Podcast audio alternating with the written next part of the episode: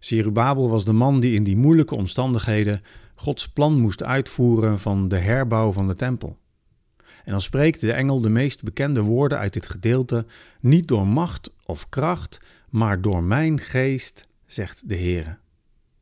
Ik vind dat maar een moeilijk vers. Misschien wel het meest waar Zerubabel behoefte aan had, was macht en kracht. Macht om de in de weg liggende politici weg te sturen, kracht om de aanvallers en vijanden weg te slaan van de tempel. God had toch de weg vrijgemaakt voor de terugkeer naar Israël? God had er toch voor gezorgd dat koning Koresh toestemming gaf voor de bouw van de tempel? Maar het leek wel of God daarna zijn handen van het hele project had afgetrokken. Een en al ellende was het.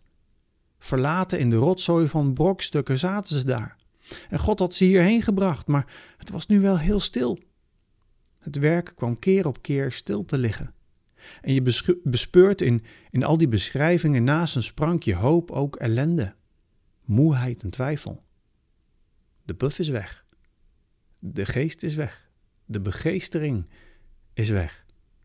Maar dan komt Zacharias majestueuze visioen. Een visioen bestemd voor Zerubabel en het volk. En centraal in dat hele beeld staat die grote kom vol olie met die zeven lichtjes erop. De ogen van God die over de hele aarde gaan, zullen vol plezier kijken naar de steen die Zerubabel in zijn hand heeft. En dan staat er niet door kracht en macht, maar door mijn geest. De geest dus als alternatief voor wat wij mensen machtig en krachtig vinden. Het werk van de Heilige Geest is anders dan wat wij zien als macht of kracht. Gods geest is blijkbaar van een andere categorie. Blijkbaar wil de diepe strijd van Zerubabel niet zeggen dat er een gebrek aan de geest van God is. Afwezigheid van menselijke kracht en macht is geen teken dat Gods geest afwezig is. Afwezigheid van menselijke kracht en macht is misschien zelfs wel voorwaarde voor het werk van de geest. In vers 4 lezen we dan: Voor Zerubabel verandert zelfs de hoogste berg in een vlakte. Onder luid gejuich zal hij de gevelsteen aandragen. Het is een beetje vreemd vers, maar in, in de psalmen zien we een paar duidelijke voorbeelden dat de tempel soms ook met een berg werd vergeleken. Dit hele stuk gaat over de herbouw van de tempel. Tempels werden vaak op een platform of een, een vlakke ondergrond gebouwd.